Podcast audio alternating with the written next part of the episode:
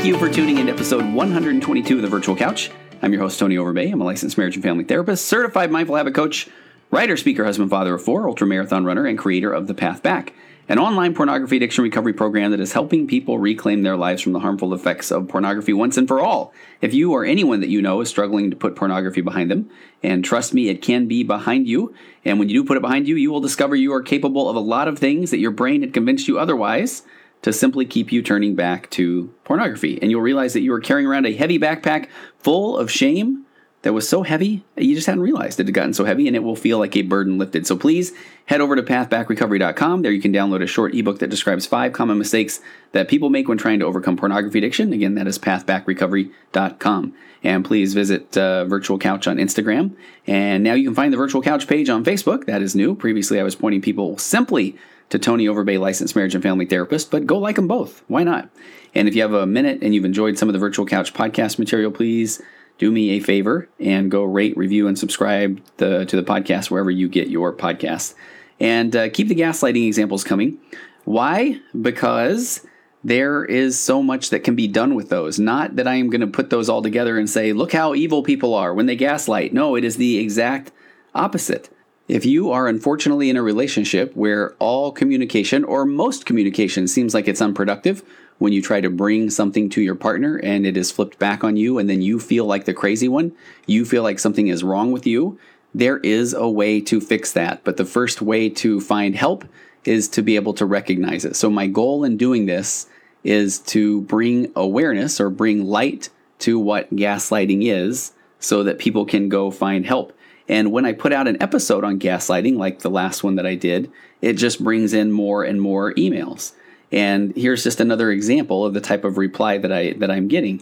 Uh, this person had shared several examples of the way that they had been gaslit throughout their marriage, and they said they've never shared this with anybody. They felt bad about doing it. They said they could go on. Right now, they're paralyzed. They don't know how to solve this because the whole problem is they don't know how to get through to their spouse. They can't get their spouse to listen to them. Uh, their spouse is a good provider. Their spouse is nice to other people, but but they say, "Why not me?" They can. Their spouse is a very good father. Um, oftentimes, the person that is in the position of being gaslit, the person who ends conversations feeling like, "What's wrong with me? Maybe I am crazy." Oftentimes says that, in this phrase this breaks my heart, but they feel like maybe this is just my lot in life. Um, the person I got another one from someone that is saying how guilty they feel that they have kept a, they've kept examples of gaslighting in a journal, and uh, whenever it gets brought up in their relationship, they're told that you shouldn't be doing that, that you need to let these things go, that why can't you just put these things behind you? But if you keep bringing them up, if these things are triggers, the way these communication patterns happen, then they need to be addressed. So my hope is that in bringing some light to what gaslighting is, that uh, you can go and find help with that. Hopefully, you can find a, a good marriage therapist who understands and who can teach you a good communication technique like the one we're talking about today, EFT. Um, so please feel free to keep sending me examples, and I am going to continue to use them for good. I really am. And it does lead into today's topic because today's topic is on couples, the couples marriage therapy technique, the modality that I love best, EFT, which stands for emotionally focused therapy. And uh, just side note, there is an EFT. If you simply just Google EFT, that has something to do with, um, I think it's emotional freedom tapping, I want to say. I'm not familiar with it, and I actually had a client tell me good things about it a couple of weeks ago. But people come in, and if they have Googled the, you know, if they know or they've seen um, episodes or, or on my website where I talk about EFT, and if they haven't really listened to anything or read anything that I've done, they will go Google it. And I've had a couple people come in and wonder, okay, at what point are you going to start tapping on my forehead or on my chest or that sort of thing? So I I'm not doing that kind of I don't know that kind of EFT. And if you are a if you're listening and you're trained certified in the other EFT, please drop me an email. I would honestly love to hear more about it. Okay, quick review. What is EFT? This is from the International Center for Excellence in Emotionally Focused Therapy website, uh, also known as ICEEFT.com. EFT is a structured approach to couples therapy formulated in the 1980s and has developed alongside the science on adult attachment and bonding to expand our understanding about what is happening in couples relationships and to guide therapists. In the last 15 years, Dr. Sue Johnson and her colleagues have further developed and refined the model and completed numerous studies. There's a, actually on the ICEEFT.com page, there's a link to studies and the uh, evidence based data around EFT. And it's a PDF file. I downloaded it. It was about nine pages long, all of various articles and studies that have been done around EFT. So, numerous studies done. EFT is also used with families and individuals, and a substantial body of research outlining the effectiveness of EFT now exists. Research studies find that 70 to 75% of couples move from distress to recovery, and approximately 90% show significant improvements. So, that is some very, very strong evidence around a modality that can help people communicate better, that can help improve marriages. So, today I wanted to dig a bit deeper into what Sue Johnson calls the three demon dialogues. These are some of the roadblocks that occur when people are trying to communicate with your spouse. So I thought the best way to to talk about these di- demon dialogues was to go over an article from Dr. Sue Johnson herself, author of Hold Me Tight, called Where Does Love Go Wrong or The Three Demon Dialogues That Can Wreck Your Relationship. And this I'll throw links to this on the the show notes, but this is from drsuejohnson.com and there's an incredible amount of information on there about uh, EFT. So Sue Johnson says unhappy couples always tell me that they fight over money, the kids, or sex. They tell me that they can't communicate, and the solution is that their partner has to change. And I hear that every day in therapy. Their partner would change. If, and this is some example she says, if Mary would just go not get so emotional and listen to my arguments about our finances and the kids, we could finally get somewhere. Or she says that Brian tells me, well, if uh, Brian would talk more, um, and not just walk away, we wouldn't fight. I think you're just growing apart here, says Mary. So, after 25 years of doing couples therapy and couples research studies, Sue Johnson said she knows that both Mary and Tim in the examples above are just seeing the tip of the iceberg. Submerged below is the massive real issue. Both partners feel emotionally disconnected. And and what she means by that, if you've ever seen the video on YouTube called "It's Not About the Nail," the uh, the nail it looks like that that is the thing that is just right in front of us. It's you know that it that it is about the finances or it is about the kids or it's about sex or something like that. But but underneath all of that is just this lack of connection where the where the both partners feel emotionally disconnected. Um, Sue Johnson says they are watching their backs. They're feeling criticized, shut out, and alone. And that feeling criticized is one of these uh, things that that becomes very evident in a couple setting, where you can just say, "Hey, how was your day?" and your spouse says, "Well, what's that supposed to mean?" you know, it's like everything just kind of feels like an insult or criticism. Like there's just this weight kind of in the air instead of how was your day? You know, meaning I, I really want to hear about what your day was. And then your partner say, no, no, no, you tell me about your day first, you know, where the arguments go from not like a, what that, what's that supposed to mean to I'm thinking about my partner throughout the day. I want to share things with my partner. I can't wait to talk to my partner. And I promise you that is, uh, that's not just like a fairy tale. It's really not. So Sue Johnson says underneath all the loud arguments and long silences, partners are asking each other the key questions in the drama of love, and these are key. Are you there for me? Do I and my feelings matter to you? And will you respond to me when I need you? And that's a big one. Will you respond to me when I need you? If your partner is coming to you saying, I am stressed, I'm overwhelmed, you know, if the response that they're getting is, oh no, here we go, you know, here come, are you going to be emotional about this or are you going to talk logically? Or, you know, that is a clear sign that, that you are not able to go to your partner um, unless you do this on their terms. If you do it in what a perfect way for them. And we want our partners to feel like they can come to us with anything. She says the answers to these questions, questions that are so hard to ask and so hard to hear, in the heat of a fight make the difference between emotional safety and emotional peril and starvation. And I love that emotional safety. Do you feel emotionally safe with your partner? She says that we know from all the hundreds of studies on love that have emerged during the past decade that emotional responsiveness is what makes or breaks love relationships. And again, emotional responsiveness is what makes or breaks love relationships. How does your partner respond to your emotional bid? When you bring to them a, uh, you know, here's how I am feeling, how do they respond? She says that happy couples can still quarrel and fight, but they also know how to tune into each other and restore emotional connection after a clash. In our studies, she says, we find that 7 out of 10 couples who receive EFT can repair the relationship. They do this by finding a way out of emotional disconnection and back into the safe, loving contact that builds trust. So she says, why can't we do this even without a therapist? What's gonna, what gets in our way? And she says the new science of love tells us our loved one is our shelter in life. Think about that. When this person is unavailable and unresponsive, we are assailed by a tsunami of emotions, Sue Johnson says sadness, anger, hurt, and above all, fear. This is the person that we married. This is the person that we connected to, the person that we've had kids with, the person that we've thought about our hopes and dreams with. And so we want to be able to go to this person, for them to be our shelter um, that we can process emotions. This fear um, of this of what happens when our partner is unresponsive, that fear is wired in. Uh, being able to rely on a loved one to know that he or she will answer our call is our innate survival code. This is that attachment. This is where the attachment bond comes into play. When we were little, we wanted to know that if we cried, there was our parent. If we pooped, if we pooped, there was our parent. If we were hungry, there was our parent. So we had this expectation of attachment. This is hardwired. So research is clear when we sense that a primary love relationship is threatened, we go into a primal panic. That's when we will react emotionally because what we're saying inside is are you there for me? Do I matter to you? And so when that when you can't just calmly say that, when you can't calmly go to your partner and say, "Man, I'm freaking out." You know, when your partner's like, "Hey, what's going on? I'm here." Whatever it is, you tell me, you know, if we can't go to our partner with that safety, if they aren't that shelter for us, again, Sue Johnson says the research is clear. We go into primal panic. So she said there's only three ways to deal with our sense of impending loss and isolation. If we were in a happy, basically secure union, we accept the need for emotional connection and we speak those needs directly in a way that helps our partner respond lovingly. Um, and and I kind of had some notes here. This isn't Sue Johnson's uh, talk in this article, but I just said, you know, when I hear these things in session, well, I shouldn't have to tell him, or or why not? You know, why why shouldn't you have to tell your partner what your emotional needs are? It's okay to do that, but but I understand why we don't want to do that, especially when it doesn't go well. So, and here's why our partners have completely different experiences growing up than we did. That's what's so key about EFT. If we go to our partner and we say, here's why I am stressed, I'm stressed about parenting the kids, I'm stressed about money. You know, I mean, money. There's one that, and I'm going to make everything when I when I put things through this EFT filter. I know they can sound so simplistic, but uh, I have a, I have a, a couple that I worked with long ago where one of the big breakthroughs we had was you know the guy had grown up with a father who worked on commission. He worked in commission and uh, and the wife had grown up around a stable uh, re- relationship with money where it was kind of always there.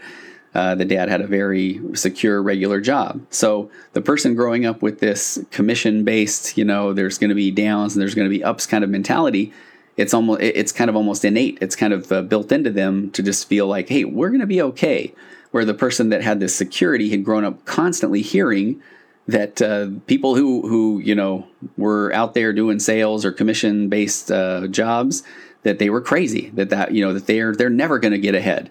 And so just having that communication where the guy brought into therapy well it actually started with the the wife was the one talking about how emotionally insecure that she was especially around finances or talking about finances because he would just brush her off and just say we're going to be fine but he would never sit down and look at a budget. He would never, you know, really take accountability for his own spending. So the EFT conversation around money, it, it happened fairly quickly once we got to that point where he was able to hear her that the way that she grew up, this is what financial stability looked like. Here's the things that she heard about people that were in commission sales. So instead of him feeling attacked, saying, oh, I can't believe you're doing that, this is what I do for a living, he was able to say, Man, okay, I understand. That makes so much more sense. I can understand why you're scared. And so I, am going to do whatever I can to help. And then he shared his truths, his emotional um, attachments around uh, growing up and, and his father, who always made things work, and how he had always made things work up to that point. So they were able to have productive communication and not just hunker down in their bunkers and start hurling insults at each other.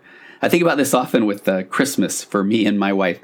Um, my parent, we would have a Christmas Eve on uh, on Christmas Eve. We would open all the presents up, that sort of thing and my parents would head out of town on Christmas. My brother and I were older, and we would go hit the movies, and uh, we would spend the day in the theater. And so it was so funny growing up to me. And uh, here's where people listening might say that's horrible, but growing up, it was you know, hey, we had Christmas on Christmas Eve, then on Christmas Day. My brother and I just went to a whole bunch of movies. And so Christmas to me meant the theater hopping, which uh, probably wasn't the most legal thing to do. But it meant theater hopping and seeing lots of movies. But I start dating my wife and my wife hears about that. She's, oh my gosh, that's so sad. You know, come spend Christmas Day with us, opening presents. And, and there was so many people in her family. And, and it was, you know, they had these traditions. And, uh, and I remember the first time I went there, I remember just thinking, okay, what, uh, what time do the movies start? You know, like when, we, when do we get to the movie part? And, you know, since then I've now really embraced, I, there's nothing I love more than Christmas morning and spending all day with family and opening gifts. But it's just one of those funny things in an EFT world where, I had a different uh, I had a different growing up. She did too, and we were able to communicate about that effectively. Um, Sue Johnson says if we are in a wobbly relationship and not sure how to voice our needs, then we either either angrily demand or we try to push our partner into responding, or we shut down and we move away to protect ourselves. No matter what the exact words we use, what we're really saying is here, and this is key, we're saying, notice me, be with me, I need you, or I won't let you hurt me. You know, I'll chill out, I'll try to stay in control. So, which one of those do we want our partner to to hear from us? That that we will be there for them, that uh, that our partner needs us, or we or when they are when they are kind of getting upset or angry, can you see them from this place of, okay, I'm not going to let you hurt me? And uh, obviously, we want our partner to come to us. We want to be able to be there for them. We want to have the tools to be there for them. She said that if these strategies become front and center in a relationship, then we're like, likely to get stuck in what she calls the demon dialogues. These dialogues can take over your relationship. They create more and more resentment, caution, and distance until we reach a point where we feel the only solution is to give up and bail out. So pay particular attention here. If you are even remotely close to this feeling of the only solution being to give up or bail out, then it's time to, to do something about it. And uh, go buy the book Hold Me Tight. She also has a follow up book called Love Sense. Go see a therapist that is, in, in my opinion, one that's trained in emotionally focused therapy. Um, there are other modalities out there with people that are very uh, uh, that they work, that they do. But uh, EFT is the one that I have found to be the most effective. So here we go. She says there are three main demon dialogues that trap couples in a no solution, um, emotional starvation, and insecurity. So here we go. Find the bad guy. There's the first of the demon dialogues. Find the bad guy. She says this is a dead end pattern of mutual blame that keeps a couple miles apart. And I, you know, it's also known as tit for tat um, this is the one that I say get down in your bunker and start hurling insults, but uh, it's called Find the Bad Guy. Fights look like a who gets to define who contest. Um, Dr. Sue Johnson says, as Pam says, I'm waiting for his put down and I have my gun ready. Maybe I'll pull the trigger when he isn't even coming for me. Both partners define the other as uncaring or somehow defective. Everybody loses, but this attack attack pattern is hard to keep up. So it is usually the opening measure to the most common and ensnaring dance of all called the protest polka. So again, find the bad guy is typically the way, play, the way, the way people start. If we make an emotional bid, if uh, if your partner comes to you and says, "Hey, I really would like for us to spend more time together," and if your response is, "You don't think I've been asking for that too?" or you know, if you put your phone down for five minutes, then maybe we could spend more time. And now it's like, "Oh, if I put my phone down, do you know how often I catch you? Whatever, you know, why does it take you half an hour in the bathroom? Your legs are falling asleep. You know, whatever it is." It's like now we're just poking back and forth, back and forth, find the bad guy, and so nothing productive there. Um, but uh, Sue Johnson said that again, that leads to the most common and ensnaring dance of all, the protest polka. She said that psychologists knew for years that this demand withdrawal dance leads to divorce, but they weren't able to figure out why. Why is it so widespread and why is it so deadly? We now understand that potent emotions and compelling needs keep this pattern going. The wired in, and this is the key, the wired in need for emotional connection and the fear of rejection and abandonment. Those are, that's the key right there. We have this wired in need for an emotional connection. Go back to those attachment uh, patterns that we wanted with as a kid and that we still wanted as we tried to navigate the landscape of friendships. We we have this need for emotional connection, but we also have that fear of rejection and abandonment. So those two things kind of go against each other, right? We want to reach out to somebody, but if they treat us in a, in a way that is not productive, that doesn't feel good, then we are going to run away because here comes that fear of rejection and abandonment. Sue Johnson said, even if our brains know that we are somehow making things worse by criticizing or shutting our partner out, we can't just switch this off. We can't switch off this longing and fear. She said, the more he refuses to talk to me or dismiss my feelings, the angrier I get and the more I poke him. Um, anything just to get a response from him. And in this situation, that was coming from a woman named Mia. Uh, her partner Jim picks up, and the more I hear that angry tone in her voice, the more I just hear that I can never please her. I just get hopeless and more silent. How many of you know that one? So the the spouse is getting angrier and angrier. The more that he refuses to talk or dismisses my feelings, the angrier I get and the more I poke at him. And that goes back to that, you know, that kind of wild concept of whatever the reaction, be it positive or negative. And in this case, the the spouse is seeking whatever it is, even if it's negative attention. When that is happening, notice that her partner Jim, the guy, and this one says, when I hear that angry tone, is the more I just hear that nothing can please her. I get hopeless and more silent. I see that one in therapy all the time. The wife will say a whole lot of things, and the guy just goes into this, like, you know, 50 yard stare, the deer in the headlights look, or just this kind of shut down, almost this, like, hey, let me know when you're done. And if I kind of go to him and say, man, what are you feeling here? And he's not saying anything, you know, uh, or if I can get him to talk, and this is the part where he might say, well, what I'm hearing is that uh, she wants to get, you know, she wants to divorce me. She wants to have nothing of me. Nothing I can do is right. And and you look over, and the wife all of a sudden is thinking, I didn't say any of that. I'm just saying I need you to respond. I want to hear what you think. And so, you know, that's when I get to look at the guy and say, yeah, it's the part where she isn't quite the mind reader that you you kind of give her credit for. So we have to be able to express things. But I understand. I hear that when he has tried to express things in the past, then maybe that hasn't gone well either. So, you know, in this uh, example that Sue Johnson gives, she says it's this spiral that is the enemy, not the other partner, though neither partner recognizes this. In this one, she says Mia is protesting Jim's distance, his pulling away, and Jim is frantically trying to avoid her disapproval. He's, he's worried. He is very worried that anything he says is going to actually make things worse. And he probably has some examples in his mind of where he did try to talk through something. She got more angry and so in his mind, it's like, I just got to hunker down and take this. It'll eventually blow over, and then uh, we can kind of move on. So the, they talk this way because they sense an alarming answer to the attachment question Are you there for me? In the protest polka, each person, in an attempt to deal with their sense of emotional disconnection, unwittingly confirms the other's worst fears. That's the crazy part, right?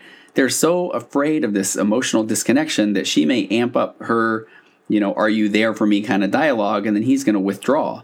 So those those responses confirm the worst fears and keep the spiral going. In the end, the demanding protesting partner begins to give up the struggle for connection, grieve the relationship, and also move away.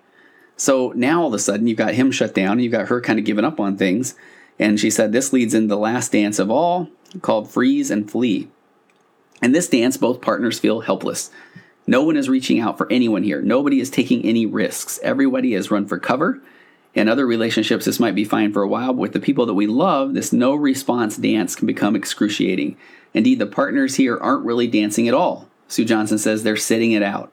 And we are not wired to tolerate this kind of isolation. If nothing changes, the relationship is in a free fall. So when folks are caught in the demon dialogues, when they come in and uh, ask, uh, Sue Johnson says, if they ask, is there any hope for us? She tells them, sure there is. When we can understand what the drama of love is all about, what our needs and fears are, then we can help each other step out of these negative dialogues and into positive, loving conversations that bring us into each other's arms and safely home. So let's take a look at the first of the demon dialogues. I want to spend a little more time on that one today, and I want to get the other two in a future episode. The first of the demon dialogues are find the bad guy, aka the blame game. Dr. Johnson said that find the bad guy is the blame game that leads to nowhere but conflict. Because when we get locked into, no, it's your fault, no, it's your fault, all we're going to do is put our brains into fight or flight mode. All that rational reasoning part of the brain is just taking a back seat because we got this just adrenaline flowing. Um, and fight or flight mode is like to say we're going into this, you know, our brain saying, assume battle stations, head to our bunkers and just start hurling insults. If they're going to say something, then we're going to say something either even worse. And a lot of times we are going to bring out the heavy artillery. A lot of times this is the, why don't you just leave? We might as well just get a divorce, those sort of things, which you know, it's it's it's horrible because what we're ultimately hoping to do is, I mean, what is that? If we throw the right, whoa, I just hit my uh, mic stand. Sorry about that. You just, I'm, I'm, gesticulating. Is that the word? My hands are going everywhere. So let me kind of calm this down. All right. So when we assume battle stations, when we head to our bunkers, we're hurling out these insults at each other.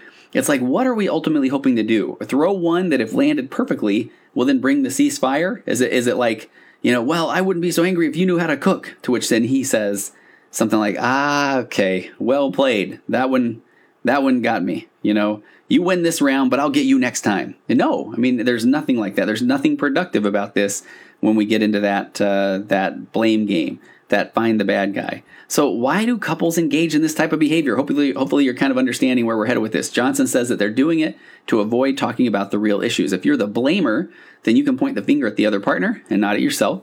If you're the partner, if your partner says to you, I really wish you would have talked to me before you punished our daughter because I've been working really hard on trying to salvage that relationship, um, to which an unhealthy response would be, Well, I think you're too soft on her anyway. It was time for me to let her know that we're not messing around anymore. Um, that way he doesn't have to be vulnerable and say, Yeah, I'm sorry, that one's on me. You know, I, I really didn't even think about it. I was just so mad when she mouthed off and I just reacted. And here's the deal EFT is going to facilitate that type of a response if both partners are engaged in trying to work on the communication patterns, if they're trying to work on the relationship. Because he's not going to say that type of thing if he I, he's not going to say you know, my bad. I didn't think about that. I was just so angry. He's not going to say that if the type of response that he feels like he is going to get is, you know, well, that's the whole problem. You never think about things that have to do with me. So then you can see where we get stuck. Where, where if this isn't a, a healthy, productive pattern, then we have to figure out how to get into that healthy, productive pattern. Um, so the couple is already in fight or flight mode, find the bad guy mode. They, if they are already locked in, then they can avoid having to deal with those emotions by pointing fingers at their partner, saying, "No, you're at fault, not me." When we start blaming, our partner is feeling attacked, and again, there are brain scans to show every bit of what's happening here. When a partner is being attacked, when the brain is in fight or flight mode, there are not these little areas of the brain that are like lighting up with warmth and and tell me more and these synapses opening. No, no, it's like fight or flight time. It really is. But if the partner hears, man, I am so sorry. That that's that's on me. You're right. I didn't think about that. I didn't even, you know, I, I was just so angry when when the person putting out the emotional bid, when the person who is saying, "Man, I wish you wouldn't have talked to our daughter that way," um, if their partner is saying, "You're right," you know, I, we need to figure this thing out. The person who said that, who put out that emotional bid, throw a little brain scan helmet on her. I mean, I don't think there is such a thing. It'd be nice to develop one. I'd, I'd have it in my in my office but you would see the little synapses of the brain opening up. You'd see areas lighting up. You would see this. There's no fight or flight mode kicking in there. It's this turning toward each other kind of mode. And that's what we're trying to get at. I promise you, every dialogue, every conversation can end up being a productive conversation where we not only were able to express our feelings and emotions, but we just learned more about our partner and why they think the way that they do. Um, so when we're locked into a find the bad guy, the one that emotionally disengages or shuts down, usually does so for self preservation. It's this natural response uh, for the blamed partner to, to divert negative attention away from himself or herself as a way to just deal with the ongoing distress of the relationship. But the big problem is that over the months and years, when our partner comes in and says, This is, I kind of alluded to this earlier, if our partner comes in and says, How was your day? You know, and the other partner says, Well, what's that supposed to mean? To which the person who initiated the conversation says, man, geez, sorry for asking about how your day was. You know, this find the bad guy dialogue starts to become an automatic interaction that leads to these insecure bonding, this insecure bonding in couples. So a therapist will teach a couple to take a different look. You know, we have to, it's a new paradigm. It, it becomes this framework of how to communicate that encourages language and it creates safety and trust. And anytime I say safety and trust, I want to say pixie dust, but I know that isn't applicable right now. But safety and trust and a willingness to take ownership of past behaviors. And I always say the semantics become so important, um, turning statements from the you never to, you know, I feel like. And I was trying to think of a good example for this, and I went through a few of them. But uh, let's see, try down a couple notes. Okay, so like an example, hey, you're always so distant when you get home from work. If you change that to, you know, I feel like when you get home from work, you aren't ready to talk. And the first example, you're always so distant. You know, then the husband goes into the defensive immediately. Well, you don't even ask me about my day. And at that point, you can see, here we go. Get in your bunker, start hurling the insults. In the second delivery, I feel like when you get home from work, you you don't seem like you're ready to talk.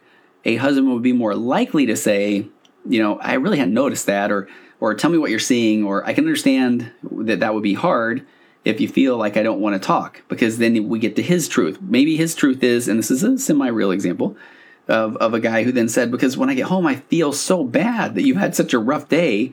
Um, they had a bunch of little kids that I sort of just want to kind of go slip in unnoticed until I can kind of figure out what to do. Because I feel like when I walk in the door, I do. I feel like I'm not sure what to do here because I know you've had a stressful day. You know, when we've had a productive conversation like that, if she's going at him saying, Hey, I, I notice I just feel like you're not in a place to talk when, when you get home. And if he's like, Oh my gosh, I am so sorry if that's what you're seeing because I feel like you're, you know, I feel like what I see is that you're you're pretty frustrated and I just don't want to make things worse.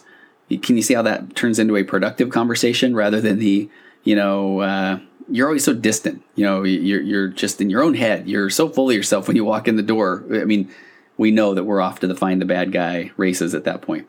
And and again, uh, rainbows, unicorn, sure. Uh, when I kind of put it that way, but that's where we're heading. Everybody needs to own a unicorn, have a rainbow at some point, um, if they're able to communicate effectively. And EFT does do that.